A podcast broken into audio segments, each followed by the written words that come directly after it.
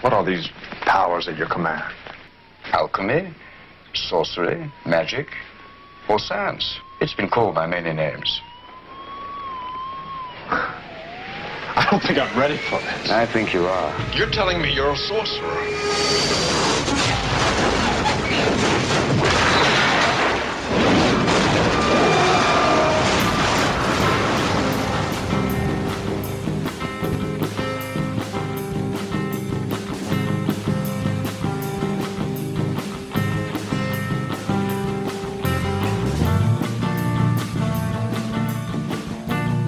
Hello and welcome to the podcast with the hottest takes on shit no one cares about. My name is Stuart and with me as always is Joe. Howdy. Have you been practicing spells and incantations for tonight, Joe? I have become a master of the arcane almost overnight. I wouldn't expect any less. and returning champion, he survived Dog Police and Puchinsky in one episode and he's back for more. It's Jason. Happy to be here. glad that you are here. Usually we record uh, on Discord, but tonight we were recording from the astral plane. That's right. We've all connected psychically, and we're sharing a dream down in the harmless area at the bottom, not at the top part where it's dangerous. And it took two hours to get there.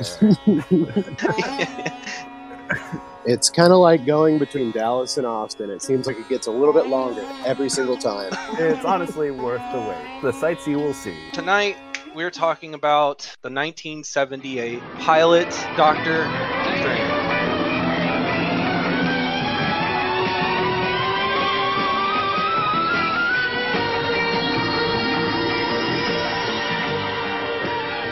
And it was different than anything we've watched yet. That's about as much as I could say. It's different.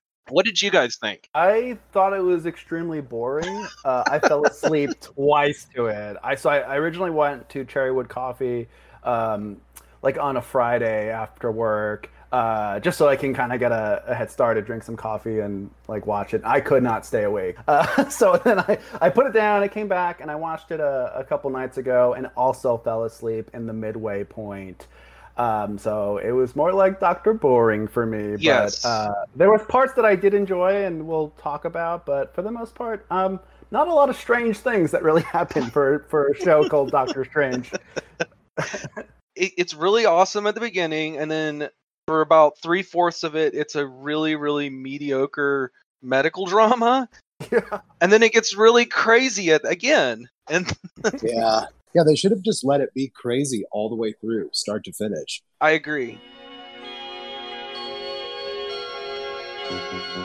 I saw someone else's criticism was uh, that it was saying elsewhere in the Yeah. middle, which I completely agree with. Yeah. You only really see Doctor Strange like superhero form for like ten minutes, like at the end. That's about it. I think it's an hour and 14 minutes into the movie when you finally get to see Doctor Strange looking like Doctor Strange. I'm not a huge comic book guy. I don't know if you guys are. Farthest from it. Well, I- I'm not anymore after watching this. What most of our listeners would know Doctor Strange from would be the 2016 film starring uh, Bombadil, Cumberbund, Benedict Cumberbum. Bathysphere, Kodachrome. Bendick come. that guy. Have you guys seen the 2016 one? No. I have seen it. Uh, it's actually written by a, a, an acquaintance, a, a man that I Really? used to Wow. bum cigarettes to at karaoke Wow, uh, way back in the day. Yeah, Robert Cargill. He's uh, that's awesome. friends with my old roommate. Yeah, shouts out to shouts out to him. Great guy. You should pass this podcast to him at the end of this episode and see what he thinks about the 1978 classic. Doctor Ask him if he's Strange. seen it or heard of it. I, I'm sure he had to have.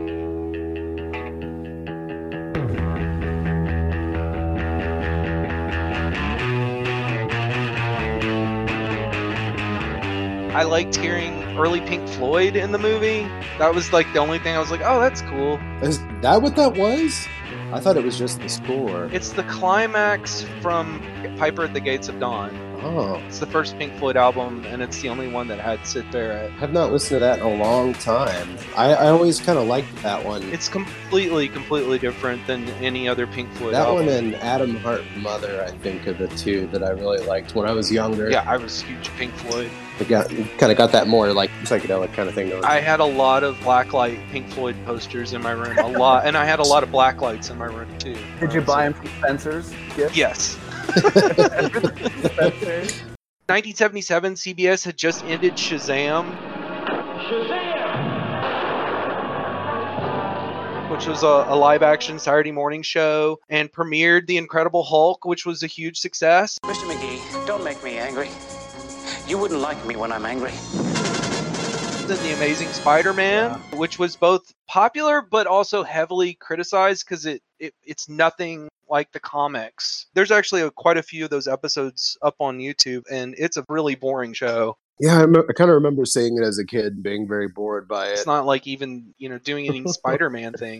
I think he rides a motorcycle. I think growing up, like I only knew your novice like heroes like Superman, the Hulk, and like Spider-Man. So for the the idea of uh, Doctor Strange, I would have I wouldn't have uh, any clue. So like I, honestly, I just heard of Doctor Strange like in 2016 when that Benedict uh, Cumberbatch movie came out, but I I wasn't familiar with it. Maybe I'm just not that into MCU, but um, No, I w- I'm, I'm I'm with you. I had no idea who Doctor Strange was until Okay. I saw the movie. I think that's where most people are. I mean that logo, the the light emblem looks like for like a car that wasn't made before, like like a, a car that's never been made. It looks like you know, and I've seen it before too, and I just never knew what it was. CBS was kind of in the superhero business uh, in the late 70s.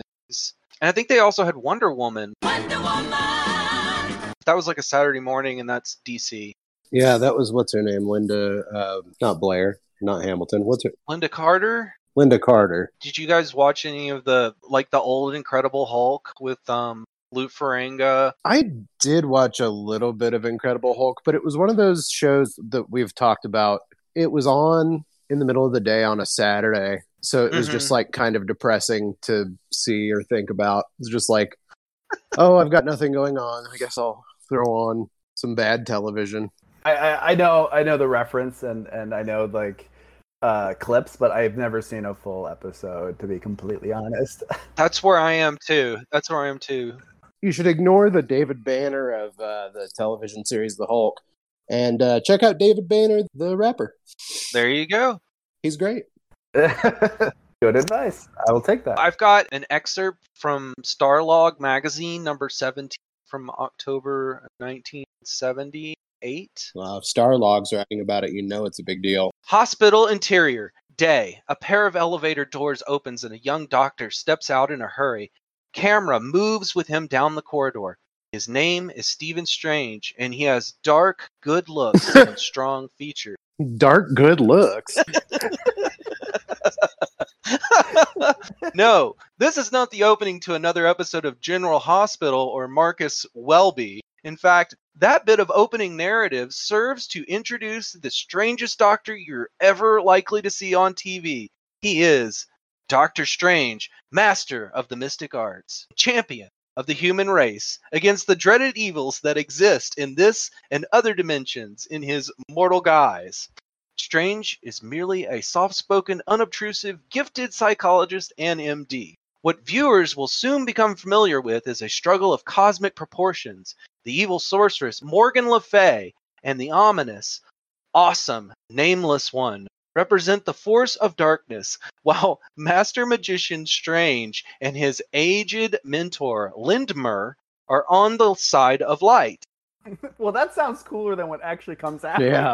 Yeah. Yes. but yeah. Yeah, I think Starlog might have been puffing a little bit. this is from the writer, director, producer Phil DeGuerre. Uh, we had problems with the camera, with the projectors, with the wires, with missing process plates, with missing electricity.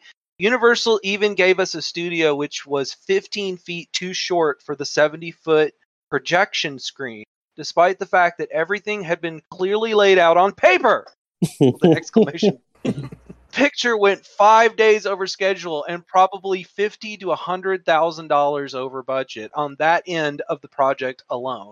Wow. So he talks a lot about in the article how he thinks that the narrative is so strong that it's okay that the special effects are really bad. Uh, I don't think the narrative's strong enough to- for uh, the special effects to be forgiving. Uh, but again, it's a different time frame, right? Like, I think there's a moment where Morgan disappears, and it's just like a snapshot, and it's yes. super funny. It, it feels like very hand-fisted in a way. Yeah, it's like it's like Bewitched. yeah, yeah. Definitely uh, did, does not hold up at all. Prefer living in today's time with CGI. It's so much better than living like the 1970s. 1985 interview, Stan Lee cited this movie as the Marvel television project of the 1970s that he wound up giving the most input on, and noting he became very friendly with writer, producer, and director Philip DeGuer. Lee added that next to The Incredible Hulk, this was the live action adaptation of Marvel characters with which he was the most pleased until you know, like the Yeah. next thing came out.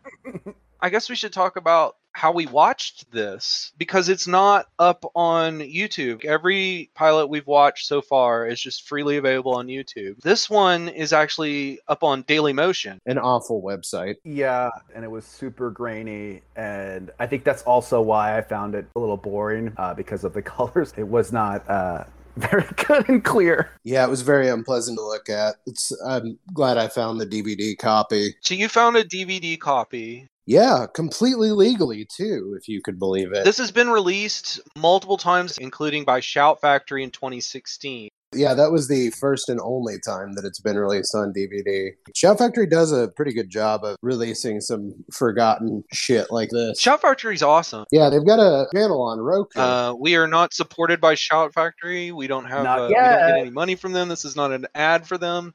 Shout Factory, if you want to give us money, please email if you want to us. send us DVDs, we would love that. Send Stuart all your VHS so that uh, he can become even more of a hoarder of VHS tapes.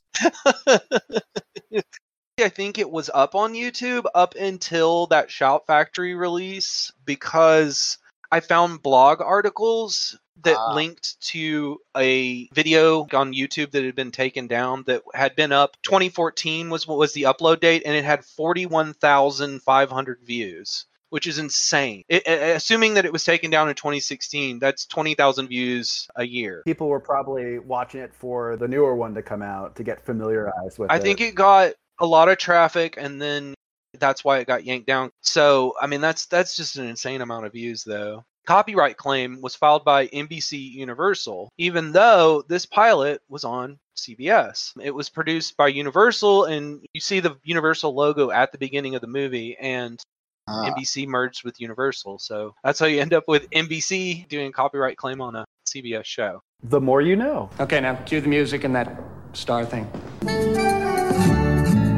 That's what you come here for, folks.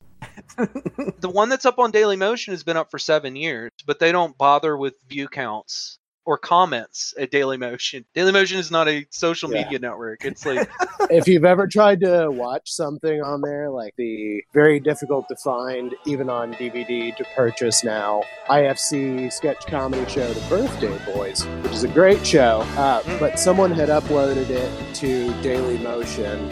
And I used a Daily Motion app that is built into my TV for some reason to try to watch it. And it would play like two episodes of that, and then it would just be some random Turkish television show that is just incomprehensible to me. So that's what I would wake up to when I wa- when I fell asleep. twice Really? Watching Doctor Strange, I would wake up to something. I, I think it was Turkish, like a like a, a rom com or, or something from the seventies. thank God this finally got strange. It was the Albanian Sopranos.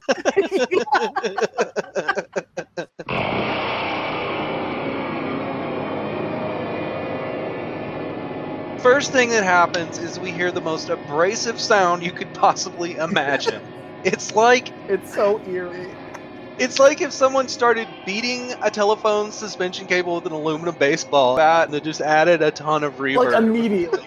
Like as soon And as it starts, like that's the first there's thing that happened. no empty void of, of sound. It just goes right to that. Yeah. It's like going to a shitty noise show. Yeah. No, that would be a great noise show. I would be very into that. Genius. I- If that didn't make you want to immediately shut this show off, and it then appears a block of black on slightly black text that you have to squint to read. There is a barrier that separates the known from the unknown. Beyond this threshold lies a battleground where forces of good and evil are in eternal conflict. The fate of mankind hangs in the balance and awaits the outcome. In every age and time, some of us are called upon to join the battle. The very eighth grade D&D. While that's happening, there's like a sound of cicadas having sex. like while it's going on. then we get the opening credit scene, which is, I think, it's honestly my favorite part of the whole show. I could just like cut Yeah. that out and put it on at like Halloween or whatever. It's awesome. There was a moment where you see a, like, a masked wolf. Yeah, Like it just kind of little clay wolf mask. Fox Monk Man. Yeah, why wasn't there more of that in the show? I, I know. There's so much cool imagery. Great production. There's candles, books. There's a lot of Black Sabbathy looking art. The font is very like 1970s acid fantasy. I yeah. think if you like zoom, like, I- and I could not see this because this might be Daily Motion, but it looked like Morgan was like holding like a Silent Hill kind of weapon, which looked like badass. But I could not see if that's the grain on the Daily Motion or if that's just Yeah, there's like a drawing of her yeah. and she's like holding like a candle or a book or something and she looks all magical and shit. Gotta get a black light poster of that. There's wizards and monks blowing horns. it looks like Magic the Gathering. there's an astrolabe, and then there's a star, and then the star turns into like a Windows screensaver. And then suddenly we're in a cave, and we are treated to a full on cleavage shot of Lucille Booth from Arrested Development. The late, great Jessica Walters. I don't know who that is, and I don't care to find out. Looking very hot. I will agree to that. I would say she is the best actor in this entire thing. Absolutely. 100%. And she's the only one that has a career after this. Like, I don't know any of these folks and what they did, but at least we know with her, she had a, a pretty successful career. I think we'll get to a couple of them. We do have a couple of like character actors that, that had a pretty prominent career, but nothing like her. Gotcha. Yeah. Um, and she is like not phoning it in. Yeah. Anytime she's on screen, she's captivating. she's badass. She's doing as much as you possibly could with this material, which is not very much, but Yeah. she owns it. I wanted to mention that she voiced Fran on uh, Dinosaurs, the show that we talked about last time we were together. Oh, shit. Yeah. Really? I did not know. The more you know. So she's playing Morgan Le Fay, a legit Marvel supervillain. She's the first person to ever play a Marvel supervillain in a live action show. That was one of the biggest complaints of the Amazing Spider-Man was there were no supervillains. It was boring. So anyway, she is talking to this monster thing that is obscured by smoke. He looks like a Muppet dragon kind of thing. You can kind of see his mouth flap. Yeah, it looks it looks rotoscoped almost, his mouth. Very strange. I wrote that he looks like a turkey leg with four glowing eyes. it's got like some lizard scale to it too, like but like it looked very weird. he could give us a lecture about the uh, food pyramid. he could show up with a broccoli and a cheese. He's uh, Pizza the Hut's cousin. His voice was kind of cool though. You will be punished if you do not kill. That's Would it please you to be of service to me again? It would please me. 500 years ago, you failed me, Morgan. You allowed the greatest of the sorcerers on earth to overcome you.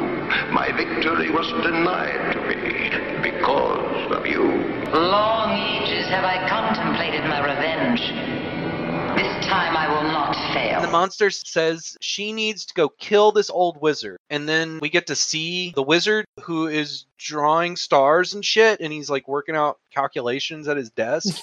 he's he's played by Sir John Mills. He is he has an insanely long career. He has 130 credits. Wow. And he was working from 1932 to 2005. Wow. At this time, he was still being cast in big movies and TV shows. He was getting leading roles. Was he in Bridge Over the River Kwai? Yes. Of course he was. There's just that old style British actor that was just in every single one of those movies. his agent and him kind of thought that they were going to do kind of an Alec Guinness thing with this character. That was his plan. So he was going to be kind of like an Obi Wan. Hello there. and you really get that because he does a lot of little Jedi moves with his hands. So his character is Thomas Londmer, which is his original character not in Doctor Strange comics. He's an old wizard. Yeah, he gets called old man a lot throughout this, I believe. By the way, every single man in this show has an amazing mustache. Yeah. yeah, It's 1978. You were required to have a mustache. the background actors even have mustaches. There is not a single man in this entire show that does not have like a really awesome mustache. Like Yeah. it's styled and looks really good. Yeah, It's no, yeah. There's no sloppy mustaches. well groomed and trimmed. Yeah, They look amazing. I agree to that. This is a great movie for mustaches. Brown mustaches. The wizard, he's really tired from drawing stars, his stars with the magnifying glass. it's a fucking exhausting job doodling. He collapses in his chair. Noodling in the fucking margins of his books on the arcane. Drawing hyper realistic penises and titties. Yeah, in his cave-like apartment.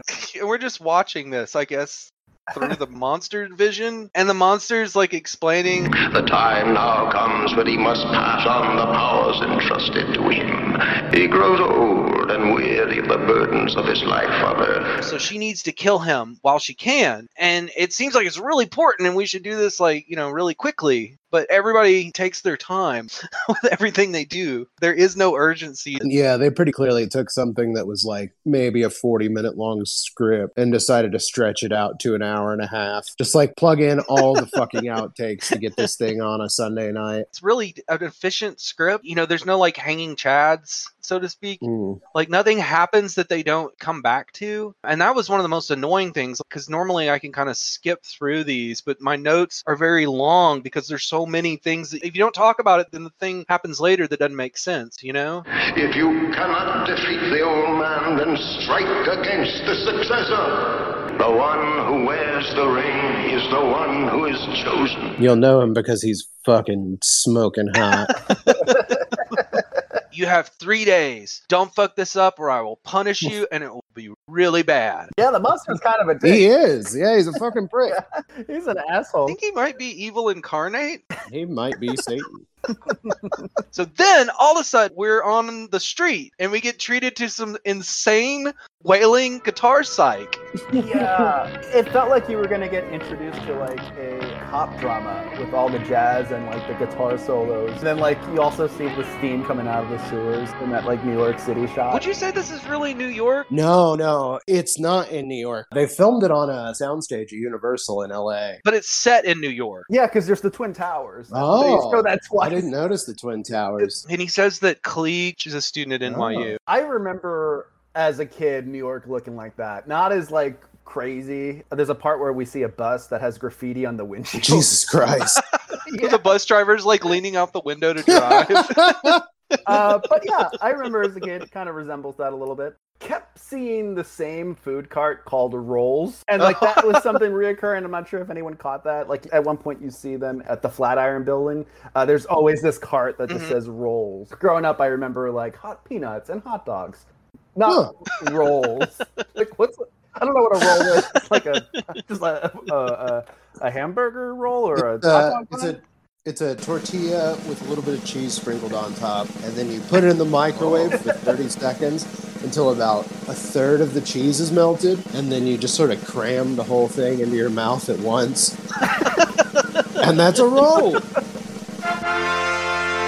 I think we should talk about the music and the sound effects because it is in itself a character. It's incredibly abrasive and aggressive, but it's also a psychedelic score. Well, here's the thing: is that the score, just like the show itself, oscillates between like being pretty interesting and being just fucking garbage.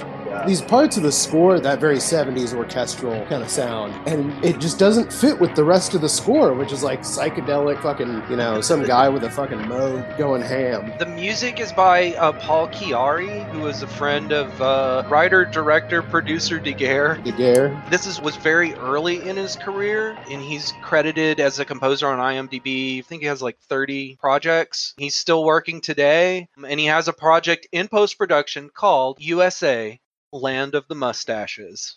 Oh, fuck. It all comes full circle. Mm. His first composer credit, the original Death Race 2000. Oh, shit. Yeah. Wow. The year 2000.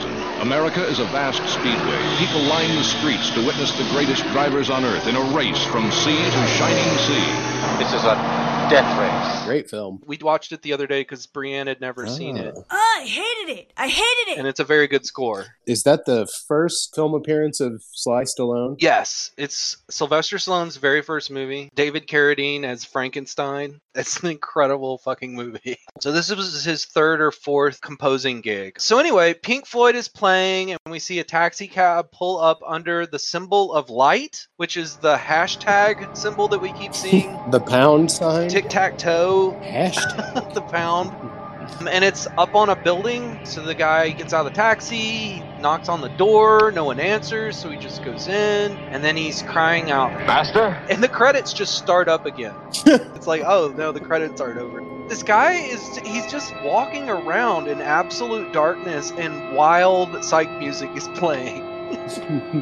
we can't even see who he is. It's like complete darkness. And finally, you see it's uh, Clyde Kusatsu, a man that should definitely look familiar to anyone who has ever watched TV because he has over 300 credits to his name and he is still working today. He is all over the place. He did a TNG episode. Ah. He's in a couple, I guess. He's a recurring character. He plays an admiral. He's also the vice president of SAG AFTRA for the Los Angeles chapter. So he's like a Ronald Reagan. He's he is exactly like Ronald Reagan. there is not a single difference between the two. Ronald Reagan, the actor. so this is Wong. He's one of four established Marvel characters that show up in this after Morgan Le Fay, Stephen Strange, and Clee Lake, who we meet later. Huge excitement for the Wong fans out there. He's also sporting a really sweet mustache. He looks so good. He looks so good. It's like a pencil thin mustache. He kind of plays a, a like a servant ma- like a to a master, which was I think kind of a little problematic, right? In this, he says at some point because he like cooks uh, cooks the master, whatever the fuck his name is. Uh, he cooks him food, and he's like, "You are a, a pupil and a friend, not a servant." The famous breakfast scene, which we'll get to later. One of the very action packed scenes of the show.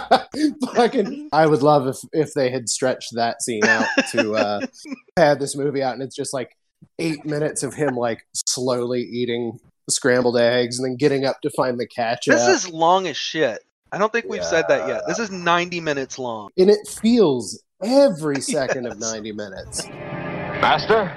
So Wong is looking around the house, and I the house is awesome. It's an awesome set. Anytime they're in the house, I'm into It's it. sick as hell. Yeah, it's like a cave. It's like stucco cave slash castle. Yeah. So finally, he finds the old wizard in a room, and he shows him a picture of her in the book, the one that we saw from the beginning, and it, it looks really great. Her name is Morgan Le Fay, the Enchantress, Queen of the Sorcerers, the Dark Queen. You've never shown me this book before. You've never noticed it. Dude, why did you never show me this book? like, why are we just now talking about this? Damn, I've been dating this lady. yeah. this book is like five million years old, and I never told you about He's just it. now sharing this with with Wong, who is like so devoted to him, and it seems really important. You know, the wizard tells Wong The barriers are crumbling. Morgan is to be the first of the Dark Ones to cross the threshold. Her purpose is to destroy me. but he needs to go find Stephen Strange. He doesn't know where he is, but he knows he's safe. And at dawn, Morgan is coming over and they are going to fight, and Wong can't help. He says, uh, You're going to face her alone? And the wizard says, None of us is ever alone. Whatever the hell that means. I think what he was trying to tell him is that he's been watching him go bathroom. Right before that, I think Wong says, And she hasn't aged. Working evil has a few advantages. kind of a weird line because I guess a- age does play a kind of a factor in this movie. Yeah. Beauty is like a huge theme in this. Like Yeah. beauty is very important to Morgan. Yeah, it was the the shallow seventies, man. Yeah, absolutely. Uh, then we fade out on the symbol of uh, the light. It like zooms in on the on the symbol and then zooms out on his his ring. Uh, and we get to meet our hero, Doctor Stephen Strange, How are you, Steve? played by Peter Hooton. And this is pretty much the only thing that he's known for is this role. Oh, he's known for something else. Really? Yes, uh, the movie Orca. Oh. The ancient Romans called him Orca or Canis, Latin for bringer of death. He is without challenge the most powerful animal on the globe, the killer whale. Orca has 48 teeth, set in two impressive rows. In some respects, the orca's intelligence may be even superior to man's. They remain loyal to one mate for life. As parents, they are exemplary, better than many human beings. And like human beings, they have a profound instinct for vengeance. which was kind of like a uh, Jaws knockoff, if I remember correctly. Also, uh, Peter Hooton had me hollering. He's an extremely sporadic actor. He has about 30 roles between 1969 and 2017. And the only thing of note that I saw in his acting career was he was in the original 1978 Inglorious Bastard, Oh yeah, that too. which has absolutely nothing to do with the Tarantino movie other than the name. And it's otherwise unnoteworthy according to like everything I read. So, here's our hero. He brings nothing to the role. he is incredibly boring, but he's so hot, Stuart. He's a playboy. Look at that little cleft chin. I made a list of the things that we know about Doctor Strange. He has an amazing mustache and an incredible perm. I think he sleeps with all the nurses too. Yes, yeah, he sl- he sleeps with all the nurses and all of his patients. There are four main female characters, and they all either have or want to fuck him. He's a resident psychologist in a hospital where he also seems to live because he never goes home. The only other places that we see him other than the hospital are at the master's house and at that girl's house who he's treating and just decides, yeah, I should probably date this girl, huh? She's probably got her own place I can sleep. He works at the hospital and sleeps there because he goes on duty for like 28 hours at a time. And then when he's not at the hospital, he just sleeps at some woman's house. he's chronically late, which maybe because he's fucking, they never say why. Too busy busting to be anywhere on time. and he succeeds at anything he tries with little or no effort. Like he might fail a little bit and then he then he just works. Like he's he's good at everything. He's basically my high school bully. Wait, I just realized that maybe the writers misunderstood what the name was supposed to mean, and they thought he was called Doctor Strange because he got so much strange. I think a huge problem with the show is that it's an origin story before anyone really knew how to do an origin story properly. Um, And also origin stories are boring. Every single reboot of Batman or Spider Man or any any of those, they always do the fucking origin story, and it is boring to watch. Everybody knows that he's going to be the superhero. We don't need to find out how. Just start your story with him already being a superhero and then if you need to fill us in, just do flashbacks. Don't commit a whole fucking movie to an origin story. It's so boring. Your take on uh, origin stories is the proper way to do an improv scene too. Just start in the middle. Start in the middle. Yep. Okay. So he comes off the elevator into the hospital, and a nurse starts deriding him about being late. Head nurse reported you that three times this month. Four Who was it? Anyone I know? Lipstick on your cheek. And she's actually like wiping it off of him. This is Sarah, um, and she says, And I can smell her perfume. It's not very expensive perfume. That's because I gave it to her. What a cheap bastard. Now, Sarah, if I'd been out with you, I wouldn't have been late. "Maybe I wouldn't have been late if you let me fuck you last night instead." and she's like, We made a deal.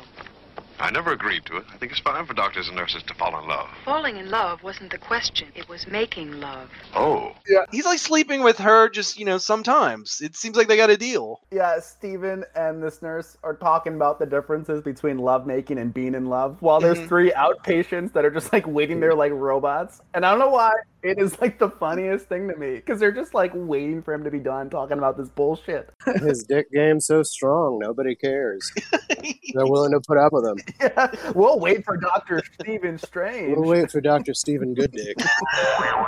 you, you would never notice unless unless you watched it like three times like I have. So when they're when they're having this conversation, they're walking down the hall, and if you look over to the left, there's a woman putting a diaper on a baby doll, just like like it's a real Yeah. like it's a real baby. Real insane, ti like really insanely. It's very weird to see. At first, I was like, were they like trying to imply that it was a real baby, or they tried to imply that she's like insane, completely mentally unstable? It could be either. I guess she could be being treated for postpartum depression or something. I'm not a fucking doctor, but Wong is there. Wong has been following him since they got on the elevator, so Wong just knows where he is. Because they said at the beginning, we don't know where he is. He's at the hospital. So no tension there. Ruin that. And she also establishes he has a terrible working relationship with the head nurse because he's late all the time. they don't get along because she's just the head nurse, not the give head nurse. So the hospital scenes are basically three fourths of this show, and they're so goddamn boring. They suck. It's like an episode of the blandest 70s medical drama ever. Hospital dramas have always been one of those mainstays of TV. Maybe they thought it's a superhero show, but he's a doctor. They're in a hospital, and that's something recognizable to the executives or whatever. I don't know. It didn't work. Are there any hospital dramas that either of you have ever like actually watched and enjoyed? I can't say that I have seen any that I've enjoyed or any at all. In, in the, I, I think Scrubs maybe comes the closest. oh, Scrubs. Yeah. Yeah, Scrubs is okay. I've watched some House, but you know, it also gets really boring really quick because you know exactly what's going to happen in every fucking episode. I guess I dated a girl that made me watch a lot of Grey's Anatomy, and that was oof, bad. But they go on forever. Like They how's it- do. Grey's Anatomy's in like its 18th season. At least, yeah, because it's somehow still on, and this was two decades ago almost. It's all about police, lawyers, and doctors. Or if you're Warren Zevon, it's all about. Lawyers, guns, and money. The shit has hit the fan. Sorry, I'm extra retarded today, boys. we, I'm happy that we managed to fit two Warren Zevon references in in the last three podcasts. That's pretty good averages. Oh, it's because I'm I'm entering middle age, so of course I have to get into Warren Zevon. So we go into the scene where an alcoholic woman with ulcers is begging him for drugs. He has this ridiculous conversation. Your ulcers will go away if you lay off the juice. She's like, I know, but I want to get drunk. Yeah, I've got something to say to him about that. You ready? Yeah. Is that a lighter? what was that? This is a beer opening. Oh, okay. I got the ulcers again, and I've been drinking milk like they told me to. I got the ulcers and I'm drinking the milk like you told me to. it's like uh, I'm not sure if milk like helps ulcers out. if anything, it like, would make it kind of worse. I thought milk was bad for your stomach. it like produces acid and like digestive juices, so like I would imagine that makes it ulcers like way fucking worse. It's not in the 70s, though. They just prescribed cigarettes and hard liquor. You mean doctors aren't supposed to still be prescribing cigarettes, Stuart? More doctors smoke camels than any other cigarette. this poor woman leaves, and um, this this this man walks in. Come on in, Mr. Washington. Mr. Washington. Mr. Washington. He's got bandages on the back of his wrist, like he attempted suicide backwards. and he just he just walks in and sits down and doesn't say anything, and then the scene ends. cash my check. they cut it back to the Twin Towers or whatever New York landscape. he was a mechanic or something. And he just got off of work. Somebody hit me on the back of the wrist with a fucking monkey wrench. That's New York City, baby. That's New York Oh, for Getting you. hit by the wrist. You're gonna get randomly attacked with a monkey wrench. Not far from the truth either. So from there, we go into one of only like two action scenes in this whole action adventure superhero show. We're across town. Morgan Le Fay is riding around in a taxi, and a bunch of kids start jumping up and down on the taxi and demanding that she give them money. Give me a dollar. Yeah, me too. and she's completely unfazed by them. And one kid makes a face at her through the window, and she just glares at him, and he runs away. Then we cut to a college girl carrying a bunch of books down a flight of stairs, and the music changes to what I can only describe as a boss level from an, a SNES game, Yeah. like Mega Man. Yeah.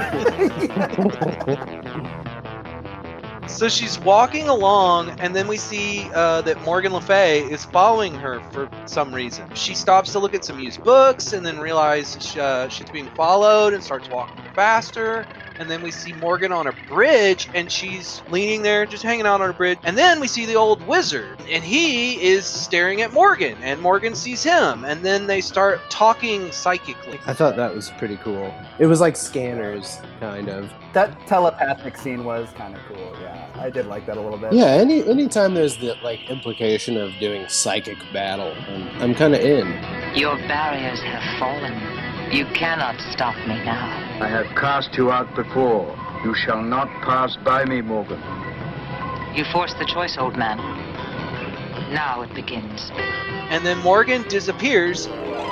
And then we see the girl coming up over the crest of the bridge, which was really kind of a cool shot. She appears walking over the horizon of the bridge. And she walks up to the wizard and says, It was calculated this time, old man. and she's using Morgan's voice. And then she drops her books and she throws the old man over the bridge. there's a really bad stuntman cut in there too. I watched that a couple times. Did they really throw a man off a bridge? yeah, it's a real guy, but he's clearly about 30 years old and blonde.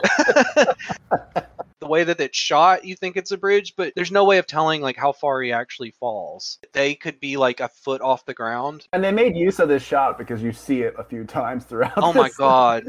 Yeah, we go over and over and over this. We cut to a shot of his crumpled body on the pavement, and people are gathering around him, and the girl that we saw before gasps, and she turns around, and there's Morgan, and she's just standing there, and she says, Is he dead? Is he dead? and the girl takes off running. And we cut back to the pavement, and the old wizard just gets up and says, What happened to the girl? And then he just limps away, and all the people are completely confused about like this ancient man they saw fall from sixty feet in the air. He walks a while too, and he's just holding his hip. Like it was only Just holding his hip lightly, yeah. Like it wasn't shit. His hand glows. Mm-hmm. Hmm. He does. He, this is something he does a lot, and he touches his hip, and it like fixes it, and he's not limping anymore. He's like walking normally. We cut to a screeching teapot, and the girl we've been following is sitting in a chair in like a, a studio apartment. And I like this studio apartment set. I thought this was a cool set. This is Anne Marie Martin, and she's credited as Eddie Benton. And she was actually married to Michael Crichton from 1987 to 2003. Whoa, wait, hold on. Who was married to Michael Crichton? The girl, the college girl. Oh shit, really? Clee Lake. Fun Michael Crichton fact. Did you know he was like six foot eight? No, I did not. It's fucking wild. Look up a picture of him. He was gigantic. He didn't do a lot of like interviews and stuff. Yeah, I wouldn't either. I would just sit back and enjoy the money from writing pretty mediocre books. I read Jurassic Park. I thought it was awesome. Did you really? I wanted to read some more Michael Crichton books. I thought it was silly and also just dated because they're like, this computer has 50 gigabytes. Th- There's nothing they would need that much storage for. They must be doing DNA resequencing. I tried to read it when I was young. The like little graphs threw me off for some reason. So anyway, Anne Marie Martin, she also co-starred with friend of the show Fred McCarran from Heartbeats, the TV show. oh fuck! Stick around. She co-starred with him in The Boogans. The Bogans or the Boogans? It looks like Boogans to me. Is it with two O's? Oh, How would you say that's B O O G E N S? The Boogans. The Boogans. You know what a Bogan is, right? Well, it, in the movie, the Boogans are scaly turtle-like monsters that are released from an abandoned, boarded-up silver mine and wreak havoc on a town. There is no escape. Oh shit! That's very different from Bogans in real life, which are just uh, Bogan, like a hat. they're like Australian rednecks. Oh, They're like guys with like mullet like to. it's not that much of a difference. I guess so. they do all live in abandoned silver mines. Fuck you. Anne Marie Martin, she's playing Clee Lake, who may or may not be her comic counterpart. It's like they used a name, but it doesn't seem like it's the same character described in the comics. And I got bored reading comic book wikis, so They're very dense. that listeners can decide if they want. I don't care. Who cares? I don't give a shit. I really don't care. If you care, fuck you. Fuck me. Fuck you. No, I'm If you care, send us an email because we need a comic book person. We've got a ton of these comic book pilots that I want to do. If you care, send us fifty fucking dollars. Send us a letter written on a $50 bill. That'll make me care. You can just pop that letter into any, it, literally any Porsche, deliver it to my house, drop the car off at the house with the keys and the title. I'll read your letter and it might make me care. and also, welcome to next week's show. it's called Two Really Rich Guys Who Totally Care Now. this abrasive teapot is going off and she is really dazed and barely seems to notice and finally she gets up pours some tea and sits back down this is riveting television folks so wong is back at the wizard house wong tells the wizard he found doctor strange and the wizard tells wong I confronted Morgan and provoked her into attacking me. She used a girl as an instrument, an innocent soul. he's the good guy and he wants to use her as a pawn to defeat the evil person Yeah, it's a shitty thing to do. What can we do for her? In the moment, nothing. But she has become a part of things, and even a pawn can be used to capture a queen. Sometimes things aren't quite black and white, Stuart. We all wear masks. That's right. That's correct, Wendy. We all wear masks, metaphorically speaking. We all exist within shades of gray. So we go back to the hospital, and it's really late, and Doctor Strange is walking around, turning off the lights in the ward where all the patients are sleeping. And Abbott and Costello meet Frankenstein is on TV for some reason. I was curious about that. Uh, they make a huge point of showing it a bunch of times. I don't know what it has to do with any. Yeah, it cuts to it like six or seven times. And also Doctor Strange watching it and Clee Lake watching it at the same time in like separate locations. Kind of serves to, to communicate that this is happening at the same time because they start having like psychic connections. And it's like, okay, well, this is happening at the same moment because we know they're both watching this show. I kind of felt like they were trying to, like in a werewolf movie where, you know, it's set in modern times and a werewolf movie is on the TV or whatever. Yeah. Like some kind of foreshadowing, but it like doesn't make any sense if it is. They're trying to create a mood, but it's not the right mood. Like it doesn't make any sense for what they're doing. that Abbott and Costello mood. Well, maybe it's a strange movie, maybe. Because it's very strange that it's playing. There you go. you only get away with that excuse so many times. Yeah. Isn't this weird? Like, why did you do that? Because it's strange. it's weird. Weird. Weird. The soundtrack at this moment is like exciting, creepy, spooky, like sneak around music like you'd hear in like a fucking Disney cartoon or something. There's nothing happening. We're watching people literally just fall asleep. They start having like a dream where she's seeing the whole bridge incident in slow motion. And Doctor Strange is also experiencing this dream. And it startles him, and he wakes up, and we're treated to more Abbott and Costello. And then we're in another dream, I guess, and she's walking through the darkness, and then she's running from Morgan Le Fay, uh, and there's a bunch of wind that's blowing her, and this just goes on and on and on till she finally, like, wakes up. No, no. and this funky music starts playing. And she runs out of her apartment and gets on the elevator, and she's like going down the elevator, and it opens on a floor, and Morgan is just standing there, and she winks at her. So the door closes, and she's running down the street, and everywhere she turns, like Morgan is just standing. she does a great job of just standing there. And then a taxi almost hit Clee. She's running through the streets like an insane person. Hey, you trying to get yourself killed? That classic New York moment when you almost get hit by a taxi. You all right, lady? What are you doing out here all alone? I don't know. Come on, I better take you in a cab. That's the most unrealistic part of this entire fucking show. he, he wouldn't care. Just keep go- keep driving. Out of your fucking mind. Yeah, the, the cab driver puts her in the car, and he's like, "I better take you to the hospital." That would have not happened in the no, 70s. Not on his he would have fucking moved her life. body out of the way and kept going. He would have screamed at her dead body. Fuck you! Conveniently, she just gets taken to the place where our protagonist is. At the horny hospital. the best school hospital in New York. So she's talking to a doctor, and he is asking her what happened to her. Did something happen to you? She says, Don't make me go to sleep. I'll die if I go to sleep.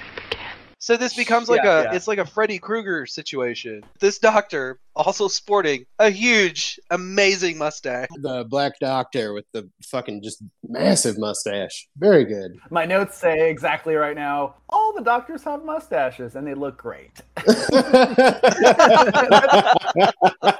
I mean, I'll tell you, that's the majority of my critique on anything that we watch. It's just, yeah, everybody looks pretty good. So the doctor calls Doctor Strange, who is sleeping in his office for some reason. I, I guess it's the middle of the night, so he sleeps in his office. He also sleeps in dress pants and a dress shirt. He never goes home. He just stays in his office. Well, there's too much pussy at the hospital. He finds a woman and then he goes and stays with her. Mhm. He's homeless. Then he goes back to the hospital and finds another. They could have called this show The Horny Homeless Doctor. There it is. Dr. Horry homeless mustache. The Horny Hobo with a. Mustache of gold. So the doctor that's checking out Clee, he calls Doctor Strange. Yeah. I think you better get down to ER. I've got a Jane Doe for you. All right. He's like, "You better get down here. There's a college girl."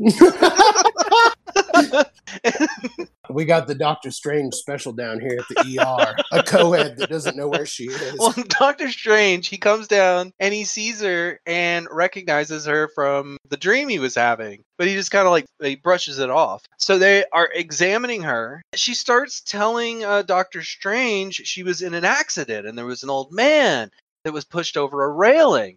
And then, like, Doctor Strange remembers the dream he had. And she's like, You know, I can't go to sleep or I'll die. And Doctor Strange is like, That won't happen. Lie down, please. I want a complete workup. Medical E EEG, skull films, and that drug screening. And then he leaves. He's walking down the hallway, and he passes by uh, Morgan Le Fay. He feels her looking, but he turns around, and she's gone. Meanwhile, at the wizard house, the famous wizard breakfast scene. Wong is fixing breakfast for the wizard. What's this? Breakfast. Wong, you're the pupil and a friend, not a servant. Oh, sit down and eat. You should eat breakfast because it's so good for you. First, attend to the body. Isn't that what you always taught me? It's tradition when when one wizard does for another wizard what you did to me last night. Wong tells him Girl was admitted to Eastside Hospital last night. Which department? Psychiatric. Was Stephen Strange still on duty? I must go to the hospital immediately. He was on duty all night. You can go there after you've eaten. And the wizard is like, okay, fine, I'll eat the breakfast. Just another action packed scene about breakfast. and now we're apparently watching One Flew Over the Cuckoo's Nest. Where's McMurphy? Clee is in line to get her pills from Nurse Ratchet, the only woman in this entire show that does not want to fuck Doctor Strange. What is it? Your medication. Will it make me go to sleep? Yes, dear. I don't want it. Now everything's all right, Doctor. You can't make me take it. she Just Doctor. starts screaming. And there, and then Doctor Strange comes out, and he's like, She won't take her medication. You promised me don't make me go to sleep. It's all right. You don't have to go to sleep. Nurse, I didn't prescribe any medication. It's standard procedure, Doctor. I'd assumed you'd signed for Well, you assumed wrong. It's great medical drama. We go back to the wizard's house, and the wizard is leaving. He locks the house with his magic hand. He's got the powers to lock his front door with. So why is he taking a cab? There's a lot of wizards riding cabs in this. It would be too obvious if I just disapparated and reapparated somewhere in the city, even though nobody gives a shit about anything happening here. Everyone's so disaffected and high on drugs. So public transit it is. Good old fancy taxi cab. Look, I'm a senior. This bus pass is supposed to be good for two transfers a day. No, I'm not a wizard, and why do you ask? Some call it science, some call it magic. Sir, I only asked if you were an AARP member. They walk over to the waiting taxi. and We get another riveting scene. Shall I come with you to the hospital? That won't be necessary. Well, I've some personal matters to attend to. I can return this evening. Set your affairs in order, Juan. In two days' time, we shall both know which path fate has chosen for us. And then he gets in the taxi, and Juan goes and does his private shit that we never find out about. Well, I got shit to do anyway. It's no big deal. I don't even want to go to the hospital anyway. he had nothing to do. So Wong is like walking away and he passes Morgan on the street. That's her go-to move is just standing there while people walk past her. the SNES uh, boss music starts playing again. And uh, so Wong walks away and she's looking at the wizard house and she sees a cat and she like makes the cat go into the wizard house, like go up to it, uh, and the cat gets shocked because of the magic. yeah, I thought that was weird and random, but it, it ties back to the end. Um, but at the time of watching, I'm like, why is the cat getting shocked randomly? it was in uh, Peter Peter Hooton's contract. They had to torture and kill at least one cat in the, during the filming of this. yeah, Everything is explained like so many times over and over and over. yeah. Oh yeah, it's locked. I locked it. Why can't she come in? It's because I locked it. There's nothing that's just like left unexplained. Or even like the part where the old wizard falls from the bridge. He tells Wong about it right after. So we see it and then we hear about it like right away. And then we see it over and over, and the girl tells us about it again. It's a lot of uh, tell don't show going on. Mm-hmm. We cut to a staff meeting at the hospital. The show needs more medical drama, am I right? So the head doctor is like, Why are you letting drunks sleep here and admitting weird Jane Does that don't take their medicine? And Nurse Ratchet is just eating it up. She loves watching the head doctor berate Doctor Strange. The head doctor's like, She's a county problem. Send her to Bellevue for observation. I don't think that's necessary. and Doctor Strange is not having it. So they all go to look at Clea, who's asleep, who at this moment doesn't remember who she is. And the head guy is like, I'm going in alone. So Doctor Strange and the head nurse are just standing in the hallway and they just awkwardly look at each other for a few seconds. I wish they had stayed. That must have been a really great conversation. It's like, well, yeah, what have you been up to? Has diabetes. I'm late on rent. Oh. One constant thing that's going on the whole time in the show, whenever they're in the hospital, is Mm. there's a woman's voice calling over the intercom. At this point, it says, Dr. Ferrari to ER immediately. Dr. Larry Ferrari. Dr. Larry Ferrari. That's a porn name. Larry Ferrari. That's a fucking Fletch name. Oh, it's me, Dr. Rosenpenis. I'm just here to check out Danwick's file. Dr. Rosenrosen, I'm here to get to the records room. It's Dr. Rosen. I, I, uh, I want to check the records room. All right, so now we see the wizard who is wearing a three piece suit and carrying a cane, dressed to the nines. He comes off the elevator at the hospital and asks about the girl to the nurse that's sitting there on duty. May I help you, sir? There's a young girl in the psychiatric ward. She was transferred from the emergency room last night. I'm sorry, sir. Visiting hours are from 3 to 6 in the afternoon. And he literally does like a Jedi mind trick to the nurse. This is uh, an unusual situation. I have pertinent information about the girl. He waves his hand. she takes him to the head nurse. This is uh, an unusual situation. He has pertinent information about the girl. He's standing there in front of Nurse Ratchet and he shows her a drawing that he made of the girl. And he's like, I need to see this girl. We've all done that, the bruh. nurse is like, no. He does the hand Jedi trick. May I come in? Come in. Thank you. Why did he just do the hand trick the whole time? Yeah. Uh, she takes the wizard to see Doctor Strange, and it's so funny, but it's like not played funny. This was a missed opportunity because she walks up to him and, he, and she goes, He should see the doctor in charge. I am the doctor in charge. And then she just walks away like a zombie. This is a very important moment. The two wizards are finally meeting, and there's no urgency. It's so sedate. Have we met before? We may have. This meeting is very long and it Oh my doesn't God. get to the point until the very end. It's tedious. Yeah, it, it's very painful to watch. So we see that the wizard has given Doctor Strange a piece of paper with her girl's name, her address, her phone number, and he's looking at the drawing. Doctor Strange is looking at the address, and he's like, This address is near NYU. Is she a student? he's been over to NYU's student housing quite a few times. he knows right where that is. What can you tell me about her? What can you tell me about her? That's very, very human trafficking. She's given very little agency in this show. She's confused, disoriented, essentially psychotic, out of touch with I reality. don't feel like this is okay. Some random stranger can just go into a doctor's office and then the doctor just start telling them about a patient. Sure, And then he's like, Last night, I had an odd sort of dream. This young woman was in it. So were you. And someone else was there, another woman. And you, and you, and you, and you were there. Oh. and the wizard is like, The events you just described actually took place yesterday afternoon. I wasn't hurt in the accident, but Clear didn't know that. so the wizard is telling him that they were sharing a dream, and Doctor Strange is like, I know you from somewhere. Who are you? And the wizard tells him they have magic to do, but Doctor Strange has to want it. I can't force you to do this. But if you choose it of your own free will, then come to my house. and he gives him his car. Which also has that girl's name, phone number, address, hours that she'll be home. His card has the circle, the hashtag pound sign circle. That's the the meaning of life or whatever. Yeah, the symbol that they used instead of a pentagram, which they had originally used a pentagram in the comics and then sort of dialed that back because of uh, parents groups, I believe. Doctor Strange has been at the hospital now for at least three days. He's been there months. The workaholic. Something aholic. he goes down to visit Clea, and she's in the ward, and she's really sleepy, even though she's been just chugging coffee. Doctor Strange goes to the head doctor, and he's like, What the fuck? You lied to her about the medicine you were giving her. And the head doctor is like, She was a pain in the ass, and she needed to go the fuck to sleep. And then the head doctor leaves, and another guy that was just standing there is like, Steven, dude's in charge. Sorry, man.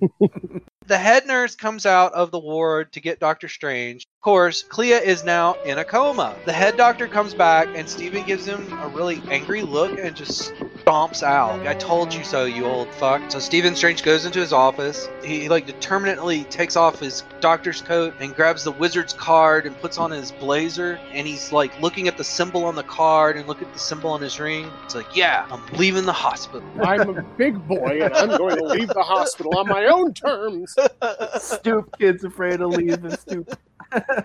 so Doctor Strange he's walking down the street, and we see Morgan watching him from across the street, and there is a boy on a bike, and I guess Morgan tries to make the boy push Doctor Strange in front of the bus, like psychically. The boy is so far away from the bus. It doesn't look like that there was going to be any type of action. I was thinking the boy was going to go in front of the bus and Doctor Strange was going to like push him out of the way or something. Whatever it is, it doesn't work. And somehow we see Doctor Strange walking away and there's just like this funky psych music. He like mugs right at the camera like he's Shaft. We're back at the wizard's house. Doctor Strange, he rings the doorbell and Wong answers. Oh, Come in, Doctor Strange. And he goes in, and the wizard comes downstairs, and he's like, Come into the study. and then they go into the study, and My father gave me this ring. The design on it's the same as your attic window. I also saw it on your calling card. Well, what's going on here? More than meets the eye. And the wizard's like, Yeah, I knew your father. And his death was untimely. And Doctor Strange is like, know about his death. Only that he and your mother were killed in an automobile accident, and that you weren't with them. I'm supposed to be.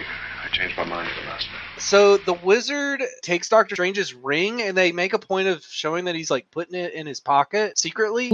and then he tells Doctor Strange that he's really special. He has a clear mind and he loves people. And that's why he's a doctor. You're my special little guy. I love you. You're very special to me. You're precious. I can't believe you're here with me. And you have your father's ring, and we love it. We love that your father's ring, that you're you're here. Our special little guy. Also, some latent talents, which even you are not aware of yet.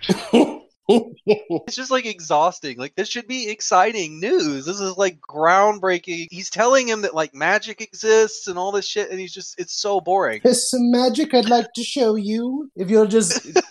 now close your eyes, get on your knees, and open your mouth. I mean, your mind. And I will put the magic inside of you. That's a rabbit's foot. This is a sacred hot dog. Doctor Strange is then like, wait, what are my powers? And the wizard says, The Hermetic Arts, the ability to take the fundamental forces of the universe and direct them Control them with the will. Any of the arts that uh, were pioneered by hermits. So then Doctor Strange says, Was my dad a wizard? The wizard's like, No, no, no. But he knew that you would be a wizard. That's why he left you that ring. Then the wizard tells him, I believe the accident was intended for you. Your parents died to protect you. a lot of weight to have. It's okay, sure. After a little more back and forth, I mean, it's just back and forth and back and forth about dribble. Doctor Strange, uh, I, I, I guess, decides he's going to do the magic thing, and he calls the hospital, and the nurse says, Where are you? At a friend's house. you know, like an adult would say to another adult coworker. I'm hanging out with my friends. Jeez, God, can't I just have a life? And then he's like, "What are what are Clea's vitals?" And then she asks for the number where he is. I'm on the run. I'll call you. Goodbye. We're now 51 minutes into this action adventure superhero show about wizards. Christ. And we are finally going to get a scene with some trippy magic. this is the best stuff in the whole show. I would just fast forward to this part. This is also a lot like a scene that happens in the the Badminton Krispy Kreme movie from 2016. God damn it. Spoiler alert. this happens like within the first 15 minutes. Yeah, I think I might rewatch that after we're done recording. It's it's been a bit. I want to compare them actually. So I've never seen the 2016 one, so I think I will too. Well, if you got a little Disney Plus, this podcast is sponsored by Disney Plus. Yeah. they pay our bills five hundred million dollars a month for us to do this podcast. So we cut to the wizard in his study, and he's actually doing some glowy magic over a drawing of a star that uh, Doctor Strange's ring is sitting on. And then he comes downstairs where Doctor Strange is sitting by the fire, and he's like, "Here, I fixed your ring. Put it on now." it's not covered in poison. Doctor Strange says, "Okay, now what?" And the wizard says, I'm going to send you on a journey into the astral planes, which are other dimensions of manifestation existing within and beyond the material plane. Dreaming is a form of astral travel on the lower planes, where it's harmless. Unfortunately, Clear's consciousness has gone on to the higher planes as a result of the shock she experienced when evil took possession of her. She literally can't find her way back. The psychic link between you will lead your astral body to hers and keep you with her for the journey back. The ring will serve to protect you. On the higher planes, certain uh, beings exist which are not always friendly. The ring should persuade them to keep their distance. If anything should approach you, I want you to say exactly these words. In the name of Rael, scourge of demons, I command you begone. "You got all that?" Now get on your knees and close your eyes and open your mouth. I mean, mine. so yeah, so he describes the astro traveling, and then obviously you see it, and it's even longer to like visually. I don't mind. That part can go on for as long as it Yeah, wants. it's pretty cool looking, yeah. really. This is the room that they needed 50 more feet to throw him around from a from the ceiling It's like, just like in I front of mean, a blue yeah. screen.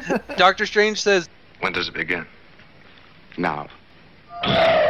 and everything goes bananas, and it's like zooming back, and and the the wizard is like zooming out into a void, like disappearing. And there are colors everywhere. It looks like that scene from 2001: A Space Odyssey, Mhm. except a hundred times cheaper. with disco less music. Doctor Strange is like suspended by a rope. He's just flipping. They're like slinging him around. It's absolutely bananas. And Morgan is there somewhere watching all this somehow. She's back in her, Mhm. her magic red cleavage dress. Mhm. Yes, sir. And there's like a big moon behind her. So I guess she's like also in the astral plane somewhere, like in her area. And she's like, Bells are off. a guy in like a knight outfit riding a horse just shows up. Go to the girl and wait. A man will come to free her. You must prevent this. You may have the girl, but bring the man to me. He's like, okay, sure, it sounds great. God, they're just passing her around like a Yeah. fucking joint in Obama's dorm room. the knight has like a weird sound effect too. It, it sounds cool when he talks, but it almost sounds like like, like a voice box. I love the knight. I, he should have been in more of this. You only see him briefly, but uh, Yeah. he brought some I, I don't know some excitement finally, like a, a black. Every knight. single little weird thing like this should have been in this four times as much as it is. We need more Belsaroff, less Saint Elsewhere. Yes. So okay, so we go back to Doctor Strange. He's still floating in the kaleidoscope, and he's yelling out Clea. And right at this moment, it becomes like the tornado scene from The Wizard of Oz. The music and everything kind of reminded me of it. I don't know. Maybe it's just 'cause I've seen that movie too many times. Wizard of Oz? Yeah, I've seen it a thousand times. Really? Never would have expected that. Oh, I'm a huge Oz head. I wouldn't have pegged you for a friend of Dorothy. I've read all of the original L. Frank Baum books. Not in a long time though.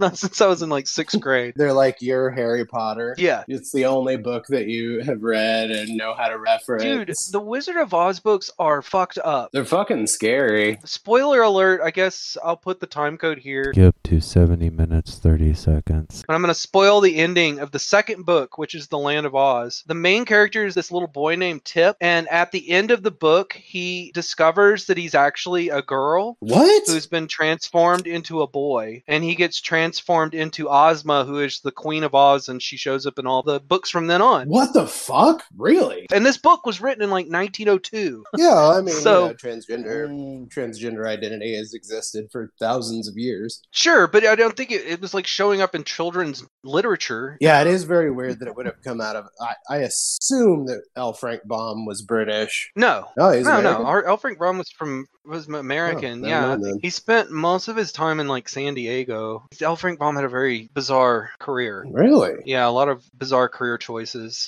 Fascinating character. Yeah, we should talk about that sometime on on a different program, a different podcast, at a different venture, on a different podcast. There's actually a Wizard of Oz pilot that we'll eventually do. Oh, holy shit! It's like a sci-fi channel, really bad, really, really bad. Oh fuck, I remember that. I totally remember possibly watching that because I, I thought for years that I had watched um, Return to Oz, Mm-hmm. but I think that that's actually what I watched. Oh, is this a newer? Yeah.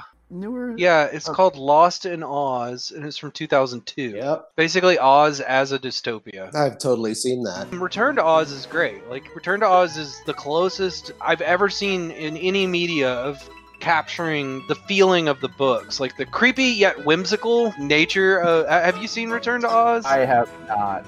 I'll tell you what I have seen The Wiz. Yeah, The Wiz is good too. what a ridiculous movie. Is that Fred Savage or Ben Savage or neither of them? The Wiz was done by Motown. So it's Diana Ross as Dorothy, Nipsey Russell as Tin Man, and I can't remember who played the lion, but um, Michael Jackson is the Scarecrow. Oh, I'm thinking of something completely different. And Richard Pryor is the Wiz. Dead hunky.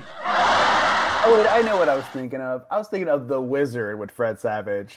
which- Oh, Oh, yeah. that's what I was thinking of. Man, that is a movie that that is very hard to track down to watch, and I Yeah. don't know why that is. Wasn't it just a promotion for Super Mario Brothers Three? Yes. Basically, Yeah, and Jason, you have to say Super Mario again just so I can hear it. Do the Mario Super Mario Brothers Three. Super Mario Brothers Three. Yeah, Super Mario Brothers Three. It's got Mario. They're, they're good boys. They come in and they fix the plumbing and then they leave. they do a very nice job. Couple of good paisanos. You know, they fixed the plumbing just like Doctor Strange. I'd love a hot bath. Complete turnaround. Doctor Strange transition. Unfortunately, because I would much rather talk about the wizard. With... Doctor Strange is like floating around in the in the kaleidoscope world, the astral plane, and he finds Clea, and she's like in there with like a flowy white dress. They grab hands, and there's just like you know the psychedelic music and the psychedelic lights. Really dark. I don't know if we've talked about this. This this whole thing is so dark. Whenever anything important is happening, I had to pause just because I couldn't make out the bodies. It might have just been the Daily Motion version. It's the same on the DVD version. It's still pretty dark, but at least it's not like. Okay. At least it doesn't have like a thousand artifacts per fucking square inch. The Knight Belzerov?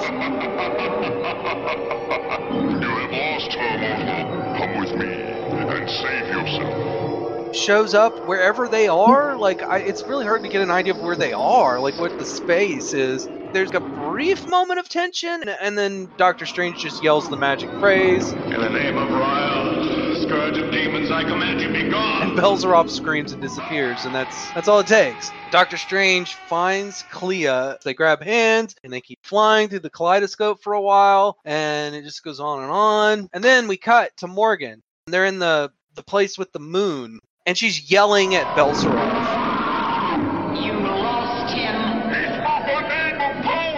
He yelled the thing at me. What was I supposed to do? I can't just do my job if he's yelling that thing at me. All Oh, it takes is that thing. He said the magic. Look at the ancient scrolls with the rules written on them.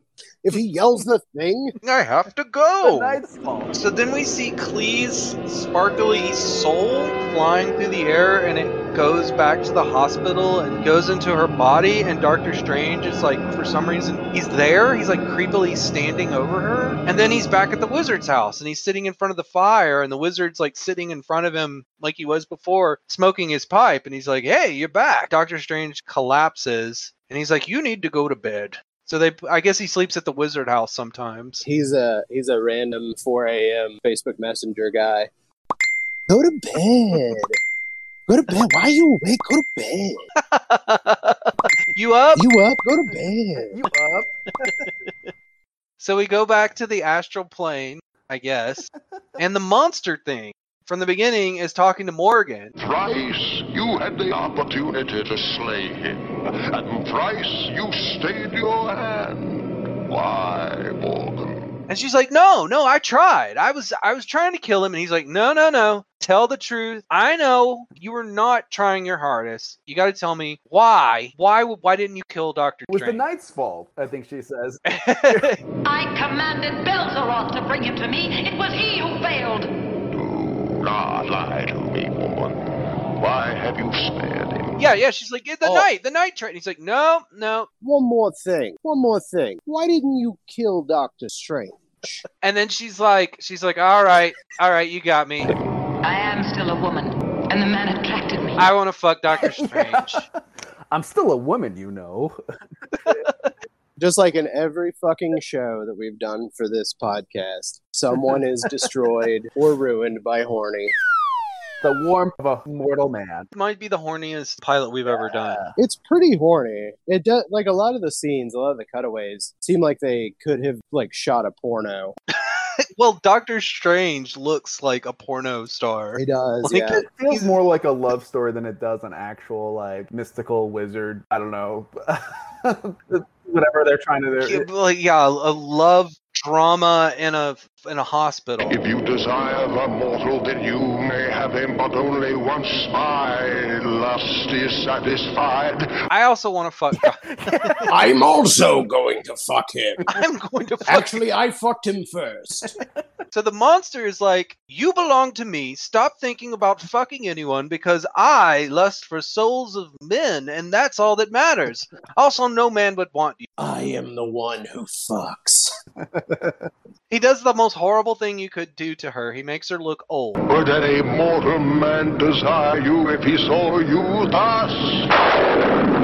Yeah, she looks like a She weird just- albino gorilla with a big fucking triangle head of hair. Yeah. Yeah, The monster says, if you don't either bring me the wizard, or kill the wizard, or kill Doctor Strange, or kill them both, I will take away everything you care about. And leave you old and barren till the end of time. She's 500 years old. You're telling me that shit's still working down there? She's like, I need my youth. My youth. My youth. Oh, you echoed a little bit. We cut to Clea, and she's playing pool. yeah. And right before that, you see the twin towers again. Just like the- Yeah, So we have we have a shot of the twin towers, and then we see Yep. Clea playing pool, and we know that we're in a hospital because we can hear the intercom calling doctor. This isn't just like, you know, a set that they had already set up that they could just use. So Doctor Strange is standing there. He's wearing a turtleneck, like a black turtleneck, and he's smiling. in a very creepy way. From this moment on, Mm-hmm. Mhm. she wants to fuck Doctor Strange. Like she's Mhm. all about fucking Doctor Strange. Eh, For no reason, just out of Yep. nowhere. He's just eye fucking her from playing pool too this whole time. He's trying to look down her shirt. You don't bring a, a psychiatric patient into a hospital who doesn't know who she is and then just start trying to date her. That's really not professional. Unless your name is Doctor Strange. She's like, I'm fine, but I had this weird dream last night where you saved my life. And Doctor Strange is like, hmm, sounds weird. I mean, I'm, I'm a doctor. That's what I do. I I fix people. and then she tells him, I've been waiting For what? to see if you'd come. the music here is like really sexy for some reason. oh, God bless. So he walks her home and they have this whole conversation where he's like, I could help you study. And she's like, you know, what's your major? Oh, my major is psychology. If you wanted to, you could help me with my homework sometime. Well, doctors aren't supposed to get involved with their patient. But I'm not your patient anymore. Helping you with your homework might be considered a professional interest. Well, does that mean I have to pay for it? They're laughing about it's so They stupid. laugh at the same exact time too, which is kind of odd. Yeah, sitcom And she's like trying really hard to get him to come in. And He's like, How about I come back for dinner at seven? Be ready at seven. Then it's like night and Doctor Strange goes to see the wizard. he goes to see the wizard. And he's like, I don't know what we did last night, but I don't want to do it anymore. Even though it worked perfectly and everyone is fine. We've all had that morning of regret after getting pegged for the first time. there's no reason for him to like not be into this all of a sudden. But the wizard's like, okay. Then he goes on this bizarre diatribe. Evil isn't a real thing. It's a condition of the mind, dysfunctional, destructive, and, and curable. You call me a rational man, I am. I want to stay that way. And the wizard's like, okay, that's cool. Doctor Strange is like walking out the door and he realizes that he can't get his ring off. We've all had too much sodium in a day, not been able to get a ring off. He opens the door and it's pouring down rain now. There's like a black cat standing on the, the doorstep right before the threshold. Hello, kitty. Do you live here? And he picks up the cat and he carries it inside. What are you doing outside? Come into this cave. yeah, come into the magic cave. These homeowners don't care. Do you live here, kitty? You live here now. Cat like hisses at him and he drops it and he's just like, ah, okay, whatever. I mean, that's a cool thing to do. Just let cats into people's house as you're as you're on your way out.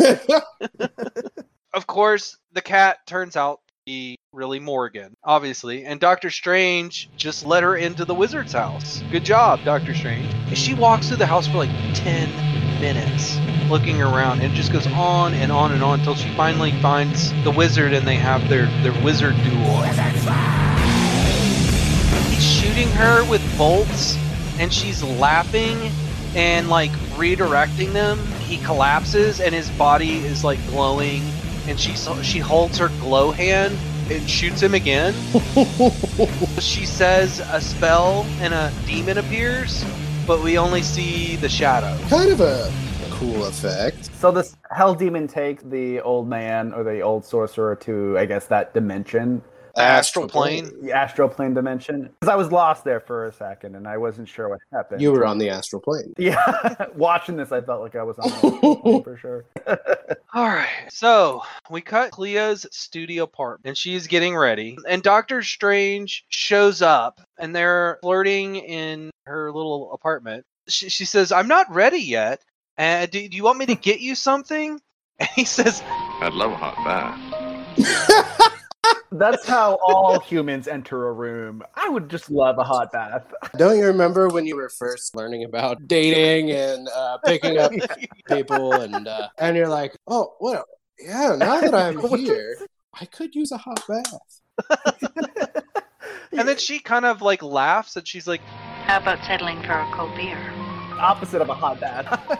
they start kissing and it's so weird and awkward It- it's like what Where did this come from? There's like a, a dream catcher there, and it's, he just puts his hand through it or something.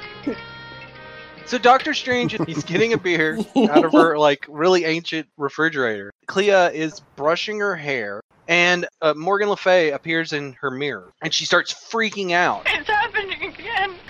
It's coming back. and, and she passes out on the bed like compl- and morgan appears and tells doctor strange that he has to go with her cleo won't be harmed she'll be fine but you have to come with me so he takes her hand and I have things to show you, powers beyond your comprehension. she's going to show him her powers I could show you my powers. she disappears and reappears in the in the dark void astral plane with the moon you know her area she's now wearing um like a red evening gown Yes, sir. Stephen, look at me. Am I pleasing to you? don't i look good and he's like yeah you look great Holy fuck, you look so fucking awesome and hot. Shit. and I'm horny again. Perfect timing. was just with that girl and then now i'm with you this is awesome It's so cool to be out here in the middle of uh, fucking another dimension and just to be like totally horny uh, with each other alone. she touches his shoulder and he's suddenly finally wearing the doctor strange outfit That's right. And it's fucking dope. we are one hour and 14 minutes into this 90 minute television movie It's so cool. He's got like the fucking chunkiest fucking doo doo roll necklaces, he was already wearing the turtleneck and slacks outfit that's what he's been sporting for a while which is also a great look. But yeah sure it's the look well he has a huge necklace and a, a gold cummerbund and a, a black robe and red trim and he looks he looks awesome He looks like a fucking sultan. So she tells him to lift his hands and call lightning, and he does. And then she tells him, You can have anything you want. Beauty, art, music, what? Head, anal. The secrets of the universe. Who's gonna pick the arts? Uh, I'm going to be honest with you. I probably would because I'm a fucking idiot. I want to see art. I just want to put my fingers all over a Da Vinci painting. Then they start kissing, and he turns away and he's like, Oh, your lips are cold. Who are you? And she says, I'm Morgan. Kiss me some more. He doesn't really have any like compulsion. Like he's just like going along with this. Mm-hmm. We've all kissed a girl named Morgan whose lips were cold. so she fixed them. She kisses him again and she's like, Are my lips still cold? No. I warmed them up on this magical pipe. I'm so high, now you do some. Then they're in like one of those 70s beds that's like round. It's like a waterbed, almost like. Porno bed. they're like getting cozy and she's like ah. Take off the ring. The ring.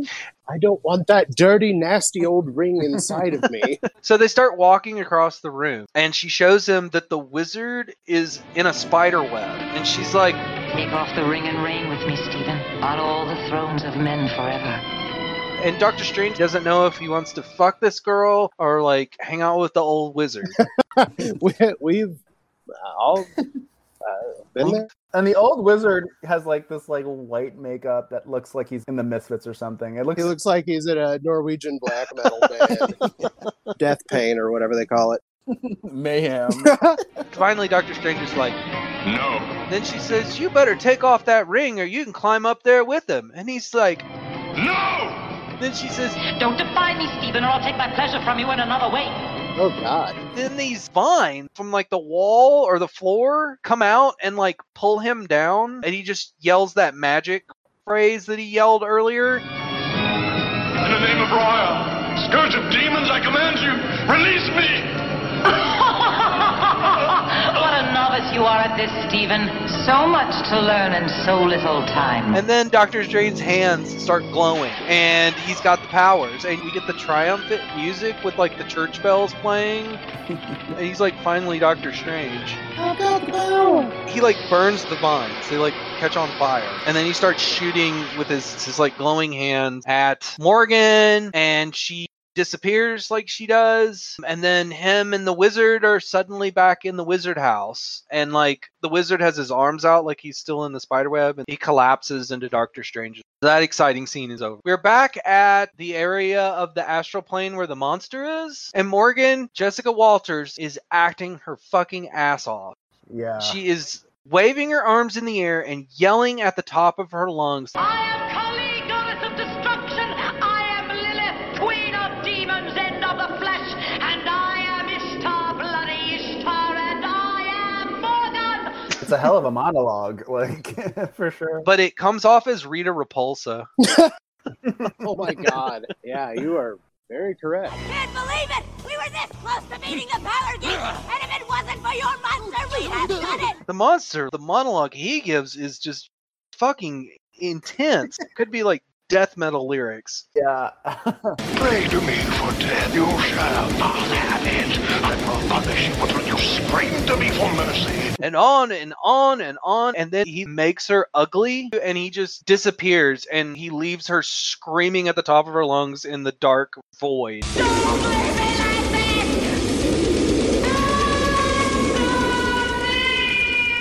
Back at the wizard's house, Doctor Strange is saying, These robes Morgan gave them to me. and the wizard is like, uh, robes are robes, whatever, they work. They're not cool or anything. I I think that they're they're like not quite as cool as my robes actually. Actually, I think my robes are quite a bit cooler looking. But when I become the head wizard, I get to wear your robe, right? No, of course not. I'll be buried in these. These are mine. I'll die in them and I'll be buried in them. You'll get your own. You'll get your own cool robes. I pro- they won't be quite as cool. You keep the robes that the old hag gave you, and I'll I'll these that are The- better. these were thirty five hundred dollars at Neiman Marcus. Gucci, my Gucci robes. So then he tells Doctor Strange that the whole thing was a ruse. I tricked you, Stephen Strange. I allowed Morgan to believe she had defeated me. I knew her desire for you would be her undoing. But that's just so I could get you, Doctor Strange, to come and, and save me, so you choose to be a wizard. I let her kill my Chinese friend just for pretend. Oh yeah, that's right. She did shoot Wong. I forgot about that. it was pretensies. And I don't think we see Wong either after No, we this. do, we do. Yeah, he wakes up. Yeah, he wakes up. Well, that's right. He Yeah, wakes yeah. up. Uh, if you want to become a wizard, you have to give up earthly pleasures. The pleasure of ignorance, or offspring, or an easy death. Will I be asked to give up even love? Yeah, but I can still fuck, right? Yeah. Yeah, yeah. He's so concerned about fucking or like having love. Those are those are the only pleasures I have to give up, right, wizard? But the wizard says The universe is love. That you shall have. Now you can fuck the universe. My God, you almost fuck as good as me. The the master. They actually they used to call me the master fucker. we could we could both fuck the universe. We could both fuck. We'll double team the universe. I mean, I fucked it first, but you could also fuck it. Let's find that Black Knight from earlier. I wonder what he's doing. Should I should I reach out via text or Fuck email? the Black Knight. He seemed pretty chill, honestly. So Doctor Strange goes, "Ah, I don't I don't understand, but okay, sure. So then the sun appears through the hashtag window and asks Stephen Strange, do you accept the guardianship of the light? and a white box appears in front of him and floats up and we see that he's wearing a completely different outfit for some reason Yeah. stupid. it looks so fucking stupid really baggy light blue pants and a really baggy purple shirt with gold cuffs and a gold cape and he has a star on his chest he looks like a character from bible man universe star of bethlehem man Fuck! Holy shit! Dude, that is exactly what I was going to say he looks like. He looks like something from fucking from fucking Bible man. Bizarre. The Bible man's coming, so you better stick around. A brand new episode is coming to your town. A whole lot of fun with the greatest book of all. Yeah, the Bible man's coming, and it's gonna be a ball. It's so bad. It's such a stupid looking outfit. Can't see his muscles in that costume. No one's gonna fuck him in that. His fucking days are over. That's actually what Peter Hooton said in an interview I read. Once I was in the superhero costume, I was relieved because I, I didn't have to hit the gym as much. It was just kind of loose. for that two minute scene. Yeah. Well, it took six years to shoot. On uh, the IMDb, there's a trivia section, which is dubious.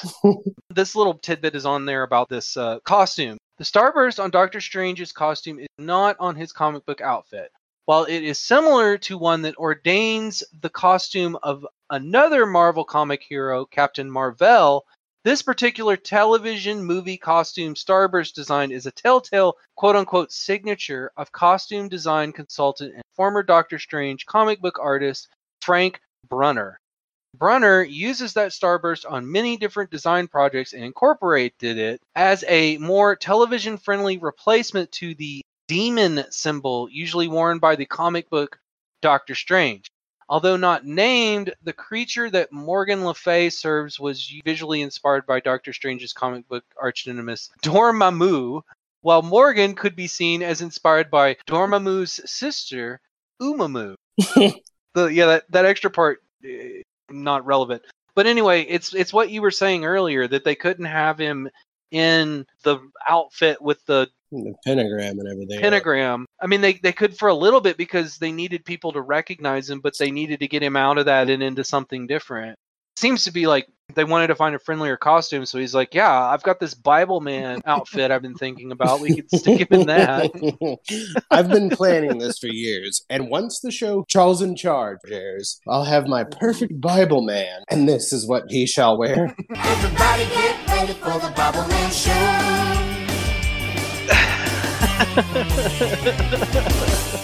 He and the wizard start glowing. Lightning like shoots between them and they both collapse and Doctor Strange gets up but the wizard stays down and Wong says, "You have the powers now, but you don't know how to use them." You're like a child with a loaded gun. Unless you're careful, you can harm yourself or others. Idiot. That's actually my slogan. and then he says, I'm sure we will have hundreds of fun adventures where you can learn all the things that need to learn to be a good wizard, and I will accompany you. All of the various learning things to learn and on to- our many, many, many, many, many adventures. Let's say about eight seasons worth.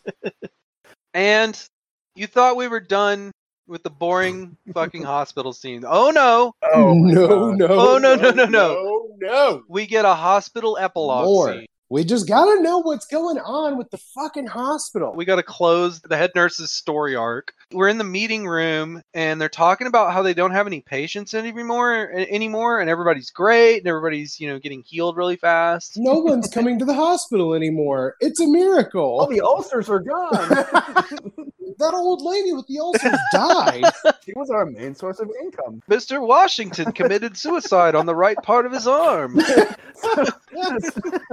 So the horny hospital needs to close today and indefinitely.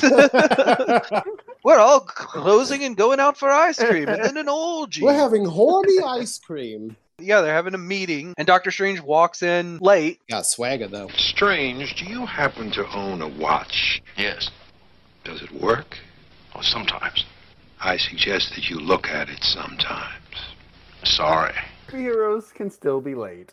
yeah. It doesn't matter how super you are, you will find a way to be late. It actually doesn't matter what time you show up for work at the horny hospital. The pussy isn't going anywhere because it's all bedridden. It shows a chalkboard. Doctor Strange, he's racing on duty. So he's finally off duty. He gets to finally leave the hospital. Clea is there waiting for him. And she's like, Do we go into your office? Do you want to do it in your office or your car? No, I've got a better idea. Let's take a walk. she's forgotten everything again. Can't remember anything. We cut to a newscast where a woman is interviewing uh, Morgan Le Fay. We're here interviewing the founder of the LaFay method, a woman who in the last few days seems to have taken at least a part of New York City by storm, so to speak. Here to tell us more about it is the force behind the LaFay method, Morgan Le Fay. Miss LaFay, can you tell us just what it is exactly that the method does? Quite simply, it unlocks the hidden potential within you.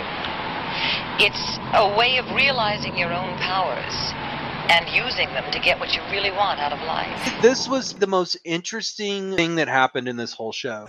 yeah. I think there were a lot of like gurus and stuff in the late 70s, like selling like crystals and Yes. Oh, yes. yeah, for sure. There was like a thirst from uh, the average the average American to just be sort of part of something and to to prove themselves. Like Uh-huh. the late seventies is like the beginning of the self help movement. super fascinating. I would have loved to have seen where that went. Yeah, that would have been a cool thing to see.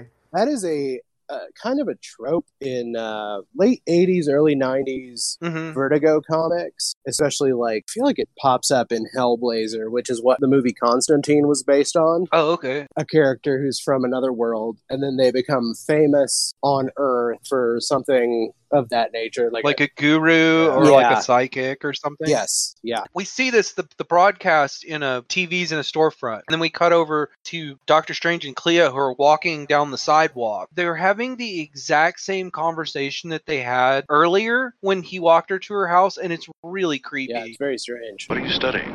Would you believe psychology? He knows what her major is. Uh, Uh-huh. He's basically taking advantage of her. She's forgotten all this and he already knows all this stuff about her. It's like Bill Murray in Groundhog Day, where he like knows everybody. he's like using all that knowledge to, to take advantage of this young woman. And again, he's supposed to be the good guy. he's a classic male manipulator that wears a mask we all because wear we masks. all wear masks That's correct, Wendy. We all wear masks, metaphorically speaking. is ben stein dead i'm gonna say yeah I don't but think he's dead. I don't know. Do you know that he is like a, a, a like fervent? Well, I mean, for one, he was Nixon's speechwriter for a couple of years, but he was a fervent evolution denier. Oh yeah, because he said that evolution is what the Nazis used as justification for the Holocaust. He had a movie called Expelled. Oh, I never saw that. I should though. It came out about 12, 13 years ago. I should see that because I agree with him. Oh yeah, agree intelligent design. Moving through history in an unguided and undesigned way, the theory of evolution. Excuse me, Yes, Ben. how did life begin in the first place? It develops. It dis- we are. Dis- you, you know, we've been through this so many times. You have me Could there so. have been an intelligent designer? Everything that he says, I agree with because he was on TV and he gave away his money. He's also Dr. Arthur Newman in The Mask and The Son of the Mask.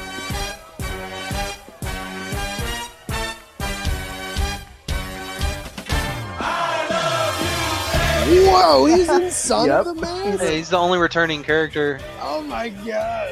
Jamie Kennedy, right? As Stanley Ipkiss. Alan Cumming, yeah. Alan Cumming's in it? Uh, it's not Stanley Ipkiss, it's a different person that gets the mask. Unwatchable. Do you guys know that Alan Cumming has his own uh, cologne called Cumming by Cumming? Coming soon. He fucking rocks.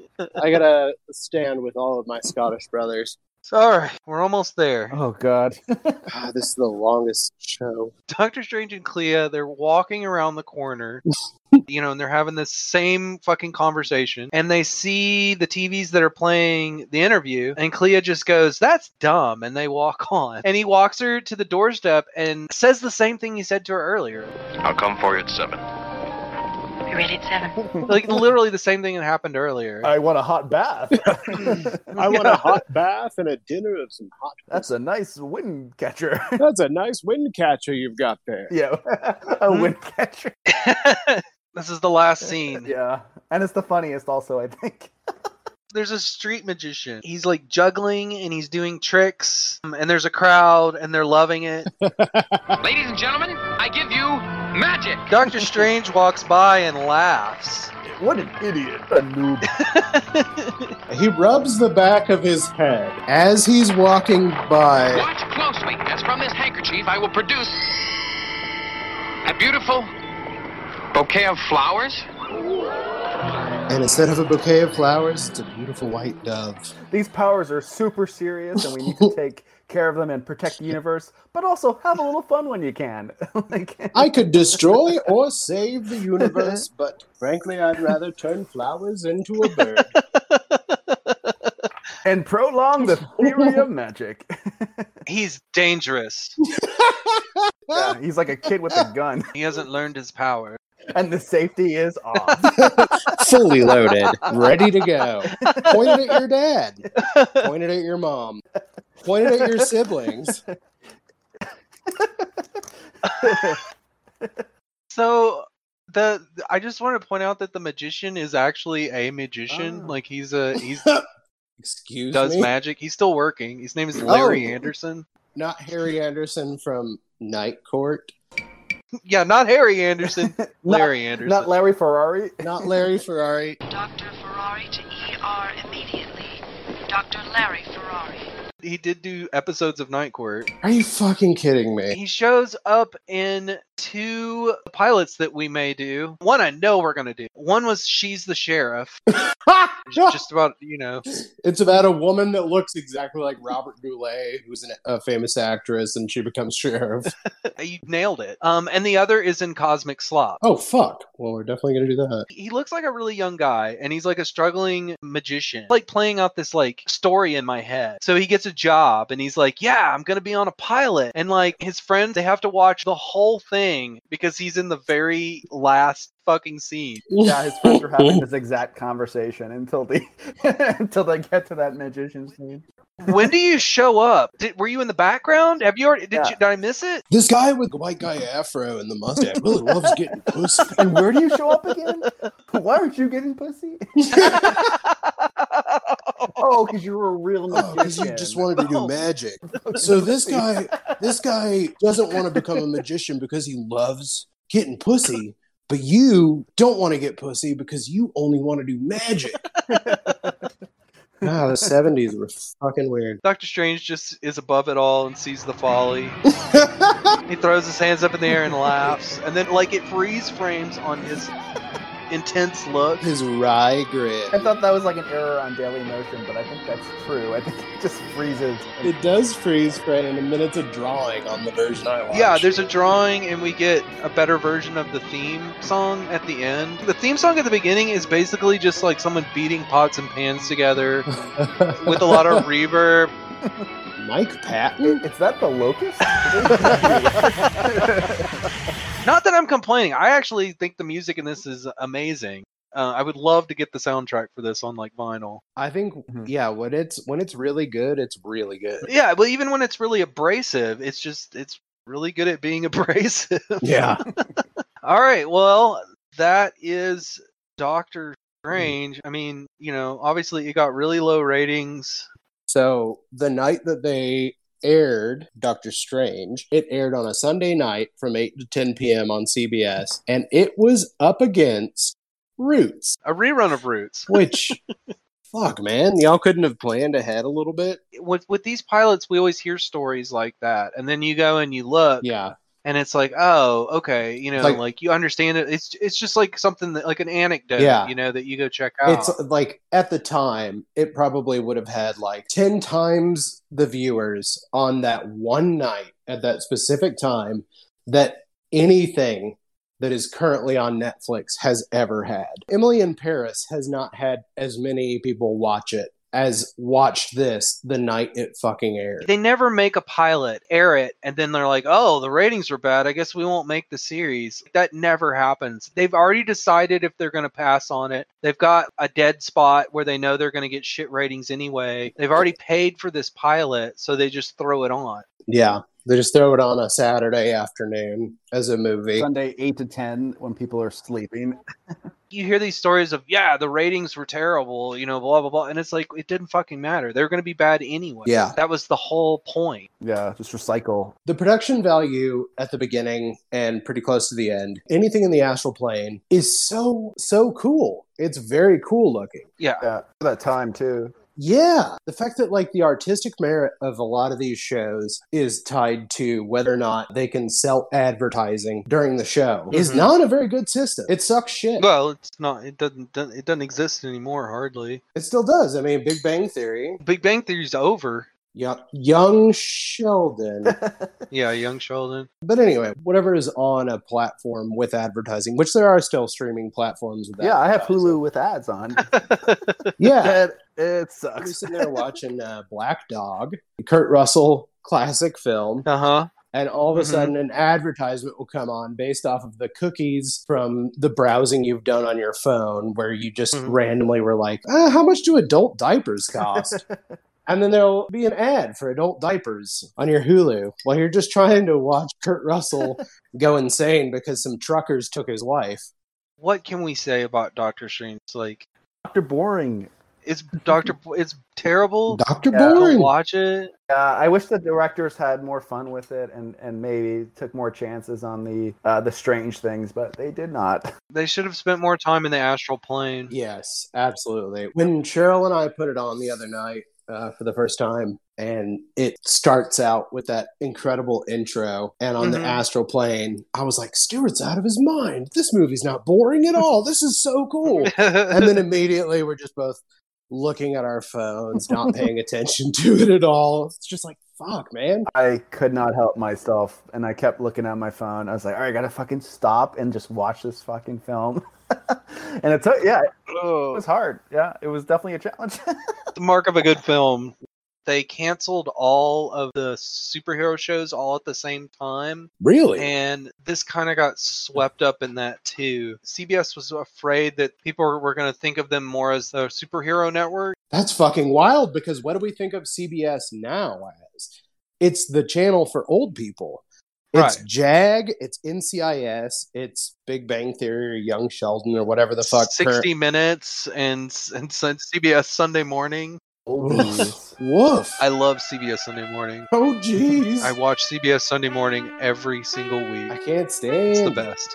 As a man that loves boring shit, I can't stand it.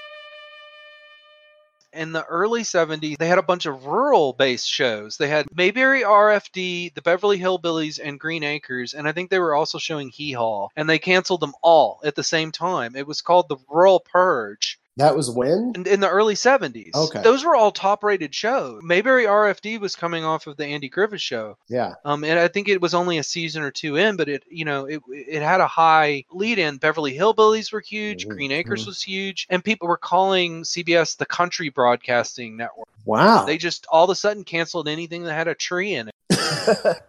Have either of you ever watched Green Acres? I love Green Acres. Green Acres is one of the weirdest network shows of that era. It's kind of insane, really. It's the Beverly Hillbillies in reverse. So you have the Beverly Hillbillies are the hillbillies that move into high society. Green Acres is the high society people that move into the country. And it starts with that basic premise, but then it just like goes into like dada. Yeah. Like surreal. Nothing makes sense. It's self aware that it's a TV show sometimes. It breaks the fourth wall. The animals talk. It is absolutely apeshit bizarre. It's very good. It- It's right up there with Mary Hartman. Mary Hartman. which we uh, one of our, our listeners wrote in and let us know is up on Daily Motion, so our fans can watch all the Mary Hartman, Mary Hartman. All right, so final final thoughts. yeah, uh, definitely uh, put me to sleep twice, and uh, I will not be watching again. Nobody watch this show. I will watch the 2016 film just to see what uh, maybe a good movie is like. It's also pretty boring, but it's better.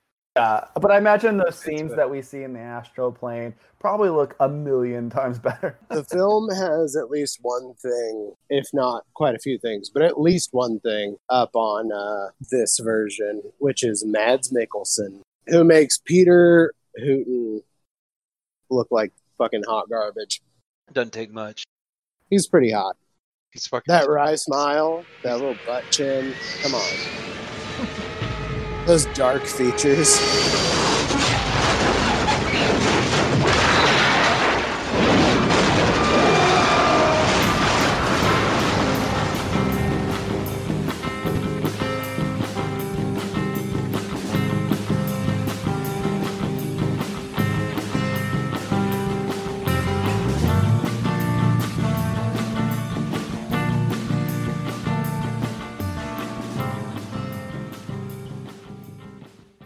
has been a Filmways presentation, darling.